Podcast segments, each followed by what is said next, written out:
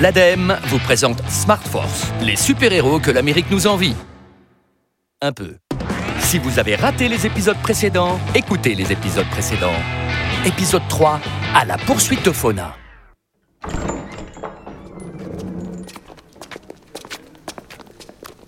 Bon sang, si on m'avait dit que je reverrais un jour l'école secrète de la Smart Force. C'était le bon temps. Vous croyez que la Smart Mobile sera encore là Et le smartcopter Et la smart trottinette électrique N'importe quoi, on n'a jamais eu un truc comme ça. Bon, euh, installez-vous et sortez vos dossiers. Il y a peut-être des indices qui nous permettront de localiser le repère du docteur Fauna.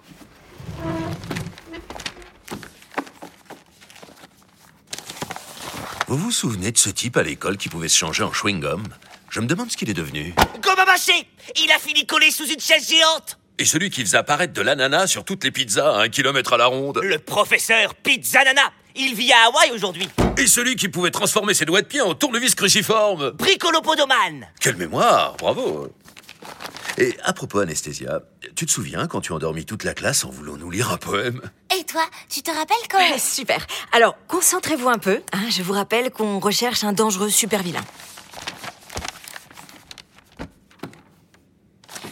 Ça se cache où un super vilain En sous-sol. Ils sont toujours en sous-sol. Comme les rats, les cafards et les Eh chaudières. ben super, il nous reste plus qu'à trouver un sol et il sera en dessous. Mais qu'est-ce que c'est que ce gros livre tout jaune Un annuaire, ça me rappelle ma grand... Ça alors Ils ont écrit un livre avec des adresses Ouais, tu crois vraiment que tu vas trouver Fauna là-dedans Il est pas si. Et voilà, docteur Fana, spécialiste du mal, complot en tout genre, retour de l'être aimé, etc. Discrétion assurée, paiement après résultat.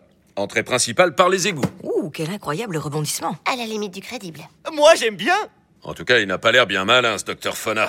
On a peut-être tort de s'inquiéter à ce point. On a toutes les raisons de s'inquiéter, au contraire. On pollue de plus en plus avec nos téléphones portables sans même s'en rendre compte. Ah bon Ah oui Euh, Tiens, par exemple, là, tu es en 4G ou en Wi-Fi Attends, je regarde.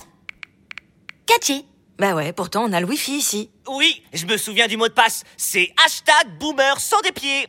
Quoi Non mais dis donc, c'est pas vrai Tu vois, Anesthésia, sans le savoir, tu consommes trois fois plus d'énergie en étant en 4G plutôt qu'en Wi-Fi. Trois fois Très bien, rétablissons la 1G. Euh, non, le Wi-Fi, boomer, on vient de le dire. Bon, euh, allons empêcher le docteur Fauna de nuire, c'est ce qu'on attend de nous. C'est loin d'ici Pas très. Alors prenons les smart vélos puisque c'est tout. C'est tout près, c'est vrai. Pour limiter l'impact de nos connexions, privilégions dès que possible le Wi-Fi à la 4G. C'est trois fois moins énergivore et évitons le partage de connexions avec notre smartphone.